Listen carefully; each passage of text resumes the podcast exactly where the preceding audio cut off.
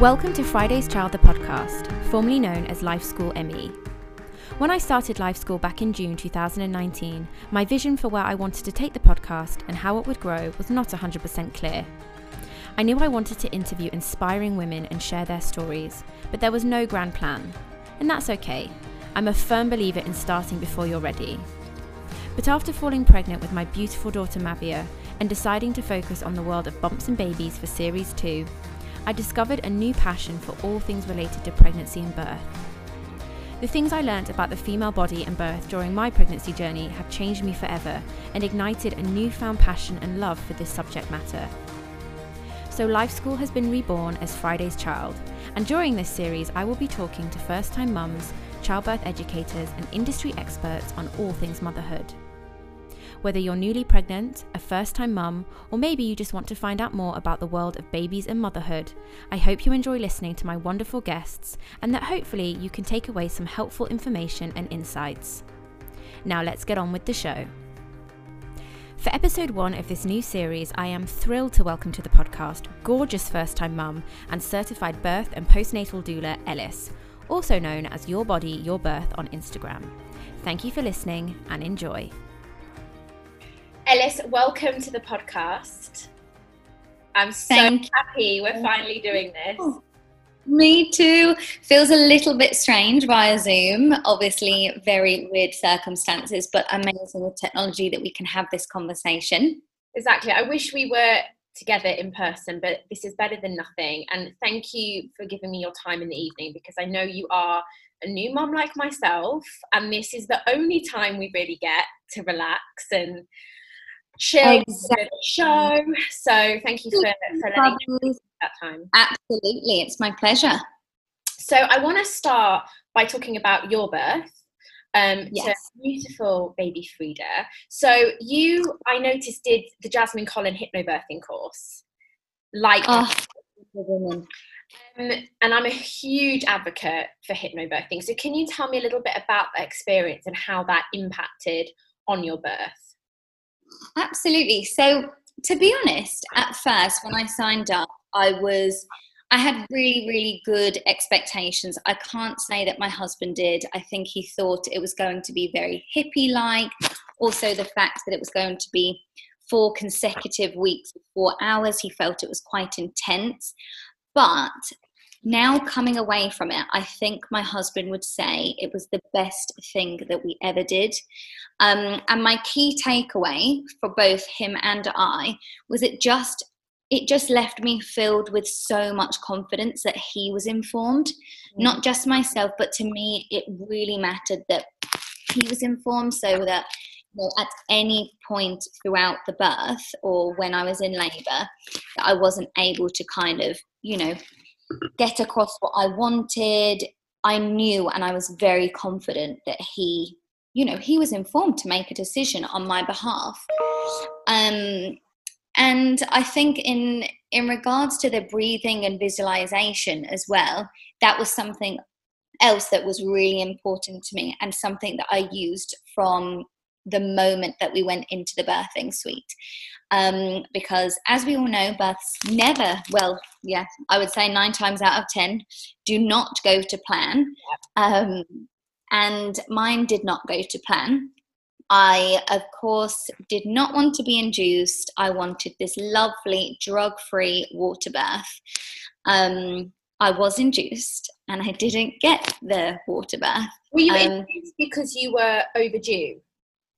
Correct. Yeah. I was 10 days. So my obstetrician, lovely Dr. Amber, allowed me to go over 10 days and I was induced. But actually, when I went to the hospital, I was actually already in natural labor. So this was amazing.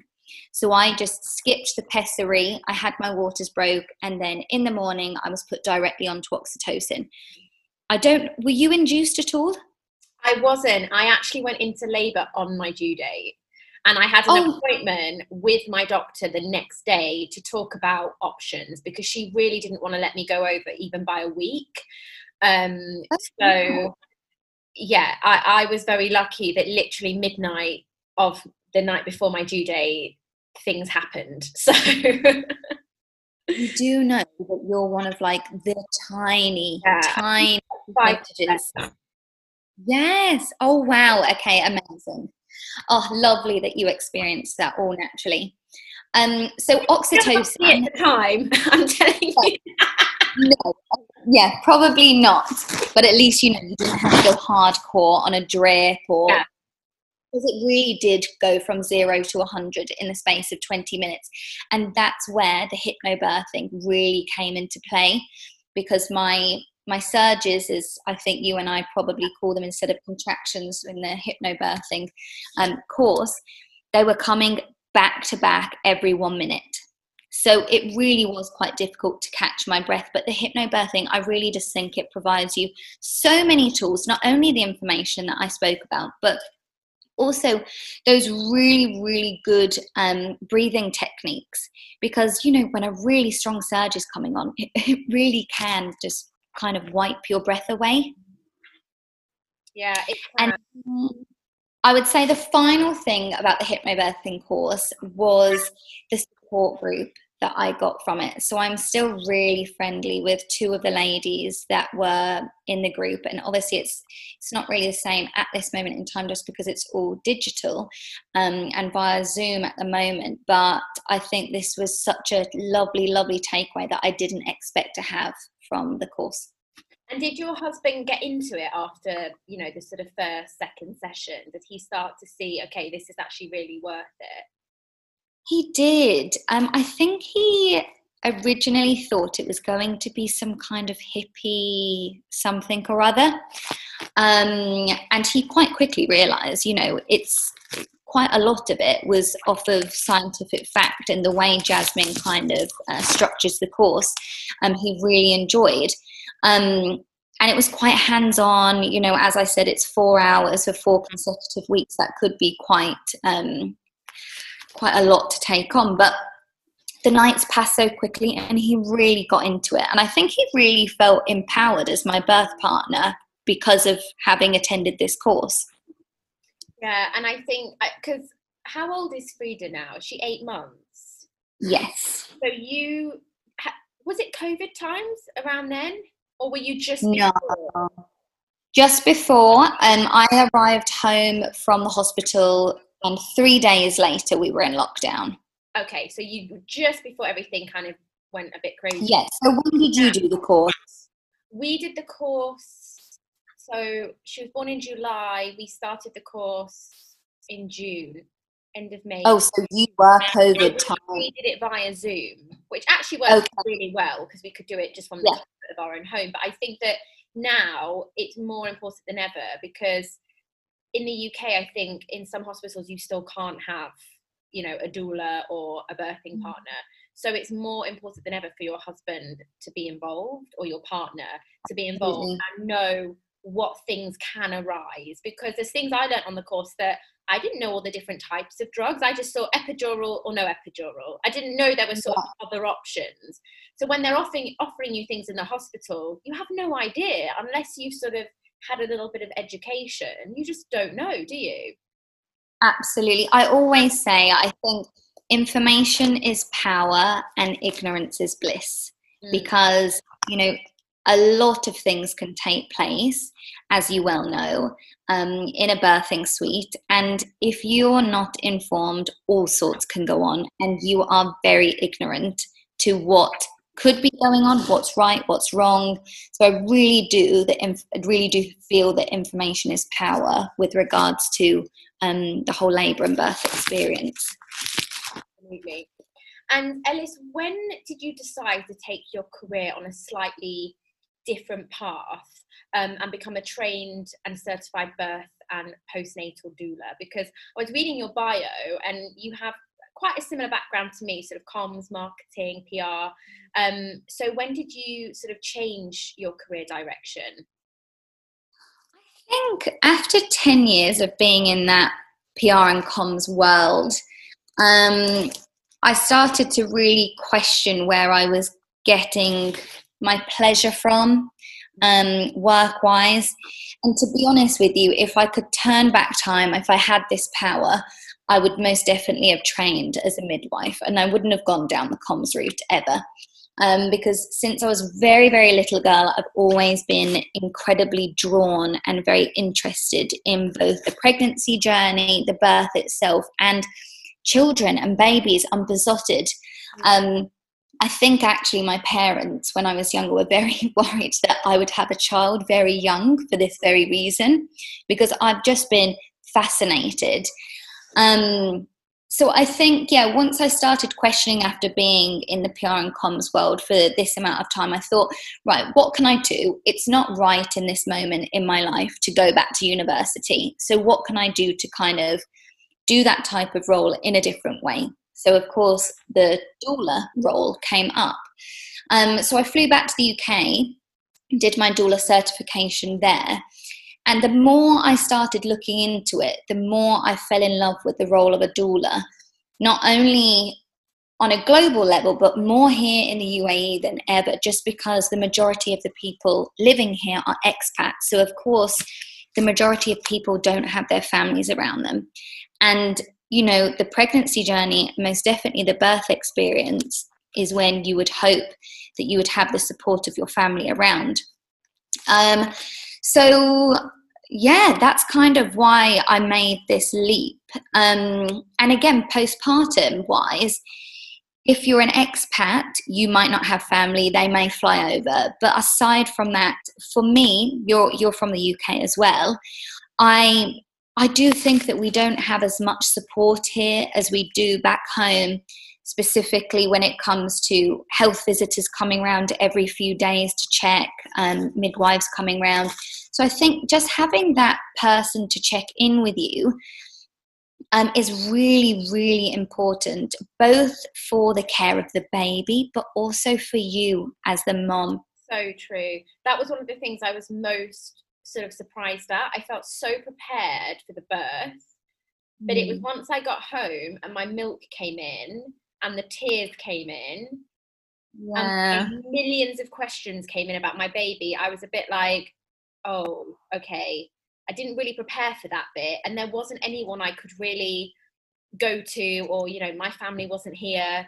And that's almost way harder than the birth, I think, because what? you literally just have a gazillion questions and your hormones are all over the place and you really need some care like you really need someone to kind of be there um you know any any day or night to just you know support absolutely.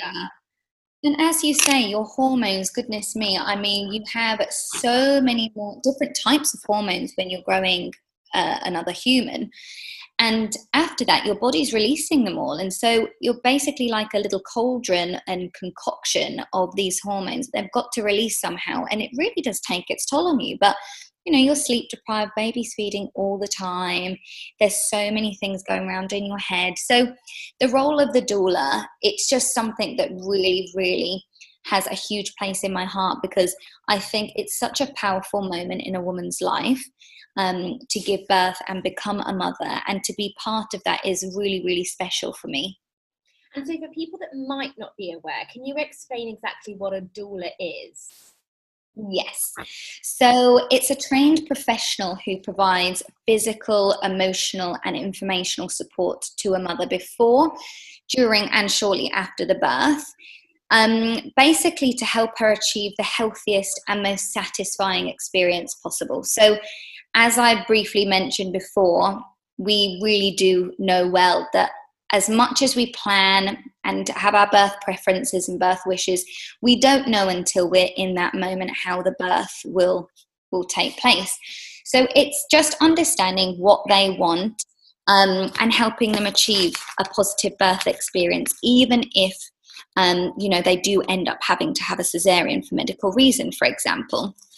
So we're not um, a medical professional. We do not take the role of a medical professional. We're there to support them and we do not give medical advice. Um, we do, however, share resources that help that can help couples feel more informed themselves and therefore can have a really big impact on decisions that they make. Did you I didn't. I would like to say that I did, and his name was Stuart Harwood, which is my husband. Um, but I didn't. Um, the reason being is that I really felt like it was a very special moment between Stu and I, and because of my background as a doula, I can't tell you how much confidence I had, and I was very at ease going into birth. So many people would ask me, you know, oh, do you think because what you've seen, you might be a little bit more apprehensive? You know, sometimes you know too much. Yeah.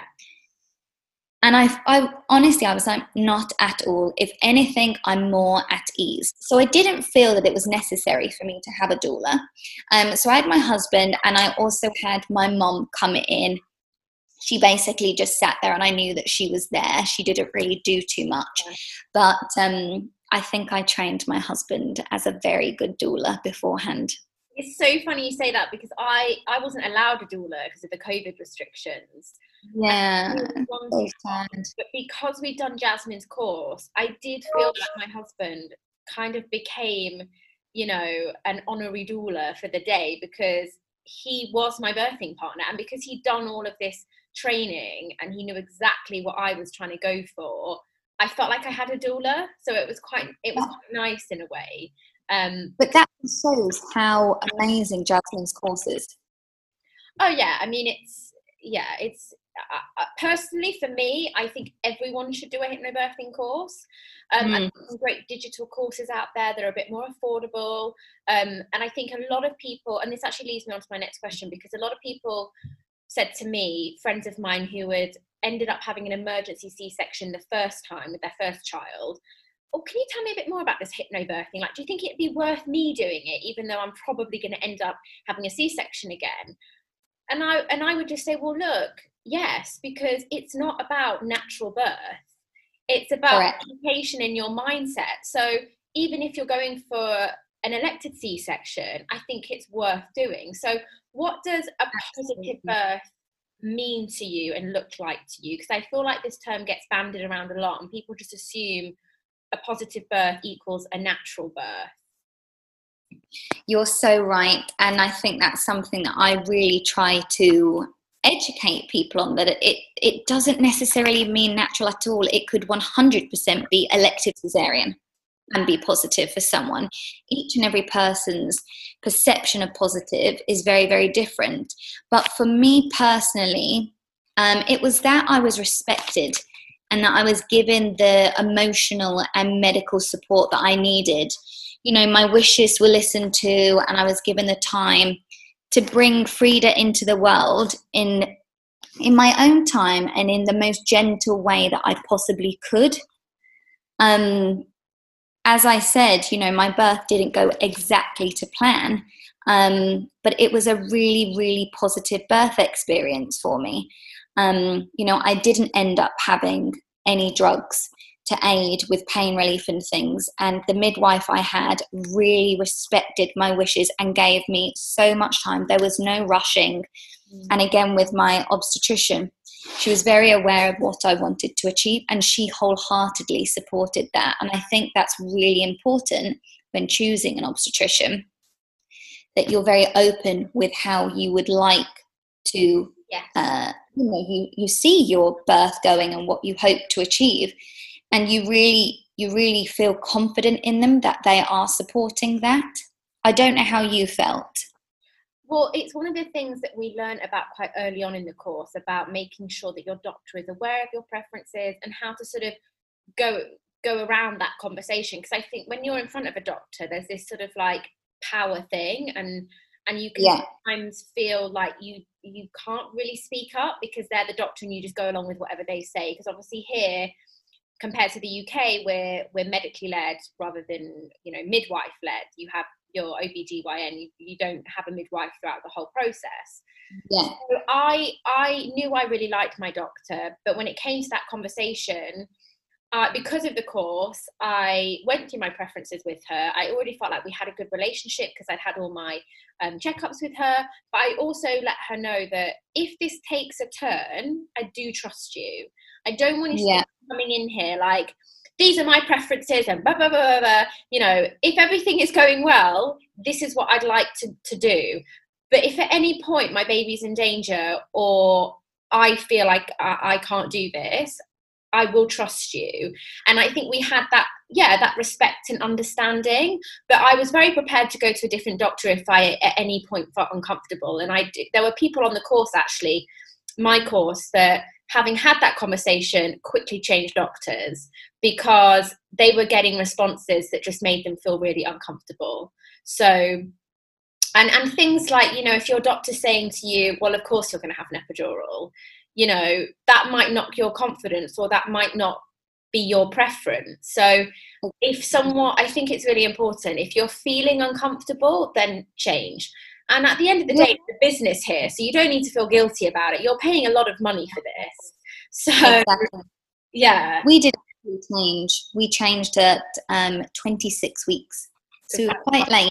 Yeah. for this very reason that you speak of when going through preferences and things there was something that i wasn't comfortable with. And you know what we were lucky enough to then find our obstetrician. And as you say it's a relationship.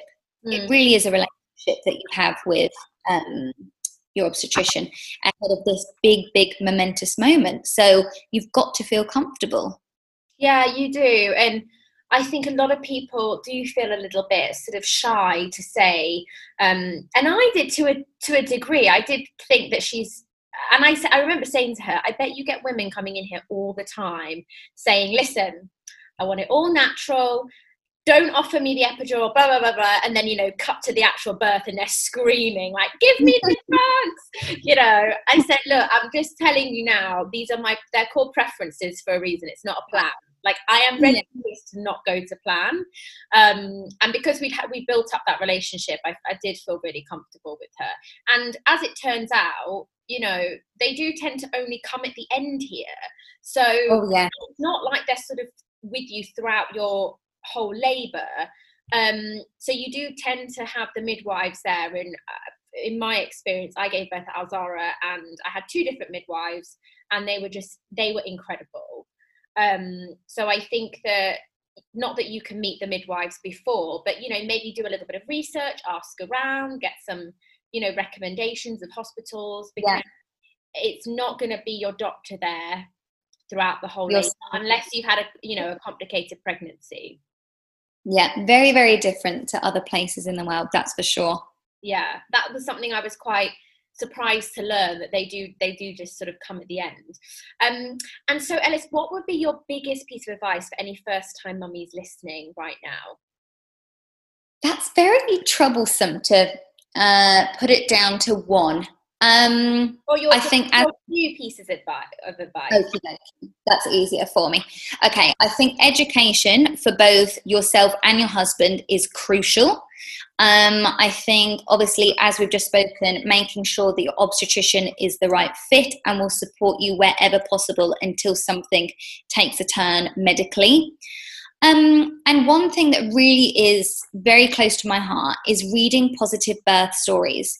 Um, and then also, on the opposing hand to that, politely asking anyone who feels that they can share or overshare negative experiences, maybe too freely to you, um, to politely just say, listen, um, I would prefer if um, we don't speak about this any further. Um, because something I found is that not so much, I don't want to call it a negative experience, but maybe an experience that didn't go to the person's plan. Um, these these um, experiences are they're easier to talk about for some people, and therefore you you hear them a lot more. And as a expectant mother, that's really quite scary. Um, and I feel you don't hear the positive enough. So for me, Ina May Gaskin, she is basically a god to me. Um, I read her book. Um, can't actually, I think it's Preparing for Childbirth. It's full of positive uh, birth stories. So that would be one of my key things. And then finally, keep moving. Move your body until the last day if you can, because I really think that that can only benefit you in the actual birth and also the, re- the rehabilitation process after you've given birth, regardless of whether it's a natural birth, cesarean, whatever. I think moving your body will, it, it just, the advantage is, is, is huge. Yeah, it's funny what you say that the the sort of more difficult experiences are easier to talk about because there is a culture around birth and I had a very positive experience and I find it difficult to talk about because I don't want anyone to feel in any way that I think I'm better than anyone else or that, you know, oh, well, it was easy for her. So I end up just staying quite quiet on the topic.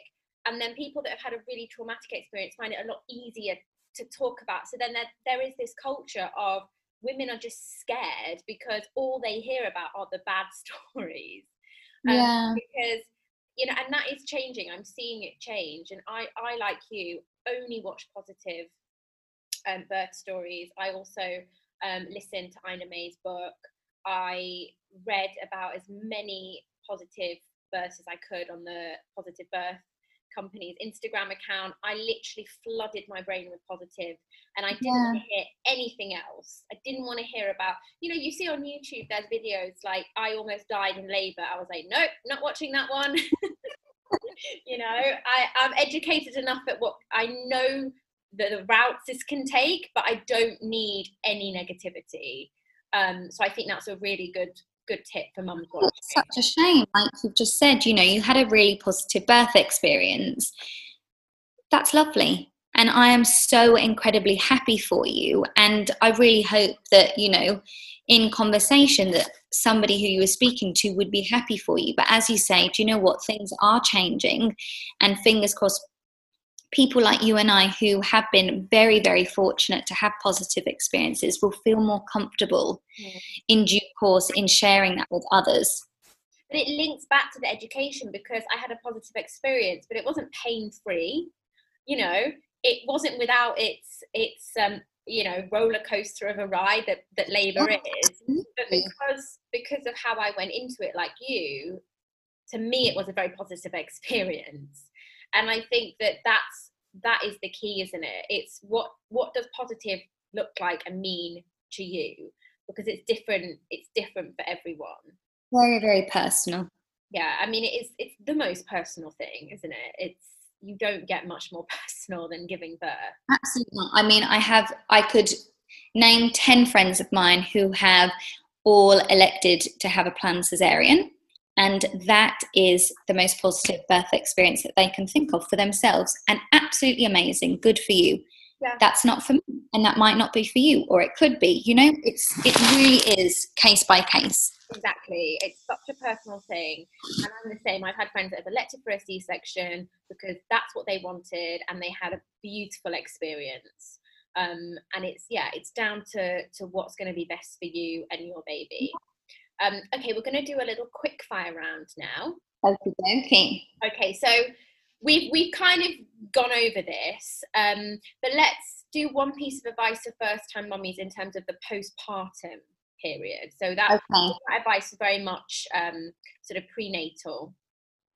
So it kind of links in, but what I would say is, and what I wish I had have done, is not spent all my time and effort on trying to educate myself on everything pregnancy and birth. And I'd spent a little bit more time on the fourth trimester, which is obviously the first 12 weeks after baby comes, because I think that whole period is such a whirlwind. I mean, there's so many things going on. Um, every day is different. You're trying to understand your baby's cues. And I really wish that I'd, yes, spent half the time that I did on the birth preparation. Uh, I wish I'd just spent a lot more time on the fourth trimester. I'm the same. I got home and I was like, okay, what now? exactly. And I think everyone's like that. Yeah. Um, what are your top three essential items for a first time? Okay. So, is this an item or not? But I think it is essential to have your freezer stocked with your favorite meals um, and you know make sure they are of some nutritional value. Because i think you're so busy in those early days and if you've chosen to breastfeed you really are stuck to the couch. So it's easy for your husband to go in defrost something whack it in the oven and you know you're eating well. Um, Second one would be for baby specific zip up sleep suits. they are wriggly little creatures. And when you're doing nappy changes and things in the middle of the night, I, for one, could never get the poppers yeah. to go with the correct one. So zip up sleep suits and Pure Baby have beautiful ones. And my final thing would be one for ourselves as the mama quality loungewear. Because I feel like I spent an awful lot of time lounging around the house at home, obviously more than I probably would have been if I'd given birth in a different time because of COVID. But at least you feel nice in yourself. You don't feel like so much of a slob. And I think that really is important for you to feel good about yourself. Um, and yeah, putting on some quality, nice loungewear makes all the difference. I did that just before she was born. I went and got myself some new PJs, some new sweat. Yeah. I tried to have a shower every morning while she napped, and it just made me feel, yeah, I'm putting sweats on, but like you say, they're nice sweats. Yeah. Feel clean makes a bit of a difference, and it really Absolutely. does. Once you shower, you feel like a new woman, and you get another little lease of life, don't you? You're and you're ready again. another day. Um, Absolutely what's the one item you thought you would use a lot but actually didn't end up using? So this for us would be the bassinet. Um, the bassinet part of the pram. Now, two reasons. One, again, because we were in lockdown, we barely left the house. So by the time we did, Frida absolutely hated it. So that was a basically a whole waste of money. We've we've never really used it, but I think that's down to circumstances, to be honest.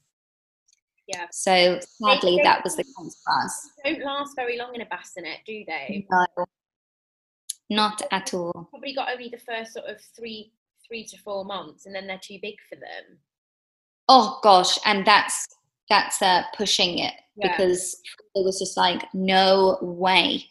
Um, from very early on, did not want to be lay on her back. I know that's very baby specific, but yeah, for us it was a bit of a waste of time. But anyway, fingers crossed, baby too. What's one thing nobody warned you about before becoming a mum? Cluster feeding. Oh my goodness. I, I even went to a breastfeeding workshop. I swear it wasn't even mentioned then.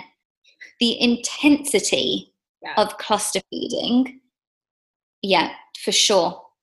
I was not warned of this. Were you? No. And I remember I didn't end up doing a breastfeeding workshop. I ran out of time. And to be honest, the one I wanted to do, it was like six hours long. And at the end of my pregnancy, I was just like, no. no. I, I yeah. I've just done all the hypnobirthing. I, I'm at capacity. And so once I got home and I started feeding, I was just like, first of all, when my milk came in, that was more painful than giving birth. Um, I agree. And then, second of all, she's on me, but I'm like, is this right? Is she getting enough? Because she'd feed and then like 10 minutes later she wants to feed again. And I'd be like, is this normal? I'm taking videos at four in the morning of my baby feeding whilst my husband's snoring, sending it to friends. Like, does this look normal? Googling. I mean, yeah, it's a whole other world. And the cluster feeding, you literally you can't move. I mean, you're just a milk machine and it's so intense. And I think that for me, those were the hardest days in the early days because you are so exhausted. I mean, I've never known exhaustion like it. I, I didn't know you could be that exhausted. Um, yeah. Did you not find that you're you you just somehow I don't know where you find that last bit of strength from. It must simply be adrenaline. I think it's adrenaline, and it's also you're just so in love with this little human that you just because I, I, can remember I was in so much pain and I'd be crying whilst feeding her. But at the same time, I'm like so elated and happy. Like it, it's such it's such a mix of things. But you're right, you just somehow. And now I look back on it and I think, how did I do that? How did I like sleep for an hour here and like how? Mm. You know, but you just do. You just do. Somehow master through you just somehow yeah you you manage. Um what's your favorite thing about being a mum? Oh um probably just the constant changes.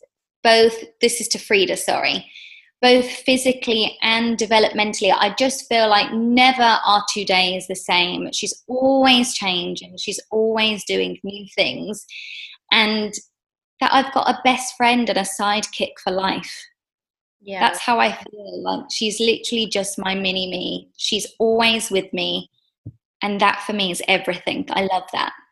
You're so right. No two days are the same, which is why you have to celebrate the really good days where they sleep well, they're happy, they're napping, because the next day, you know, they could be developing and they're grizzly and they're not taking their naps and they won't go down because, yeah, no two days are the same. It's, yeah, and it's amazing to see. I swear, you know, one day she'll be in a baby grow and the next day I go to put on put it back on and it doesn't fit her and I'm like, you are actually growing in front of my eyes. You have grown overnight. Quite literally. And lastly, what does motherhood mean to you in three words? The biggest one for me would be growth as a person, um, innate love and bond that I have with her, and just the constant learnings. Yeah, Oh, Ellis, thank you so much for doing this. No um, worries. It's been amazing to chat. Thank you. You have mentioned a few brands and a few um, things here and there, like the Ina May Gaskin books. I'll link those in the show notes. And I know you have a podcast launching in Jan, I think it is, isn't it? It is. So I'm hoping to get this out November, December. Um, so if you don't have anything for me then, and I can't link it in the show notes, I'll just make sure I put it um, on our Facebook page and Instagram page so people know where to find you because it's going to be, I'm sure, similar conversations with moms. So anyone that's interested in this, I know they'll love your podcast as well. Thank you so much. I really appreciate that. And I'm really excited to listen to it as well. Uh, honestly, I if I'm not with my baby, I'm learning about babies and motherhood. I'm absorbed in everything. I think now I just it, it is. It takes over your world, and I for me, I love that. I know some people, you know, they're they have different mindset. They want um, to be a little bit more themselves, and I think that's really really important. Still, like I do love to have an hour or so of being solely Ellis, but this.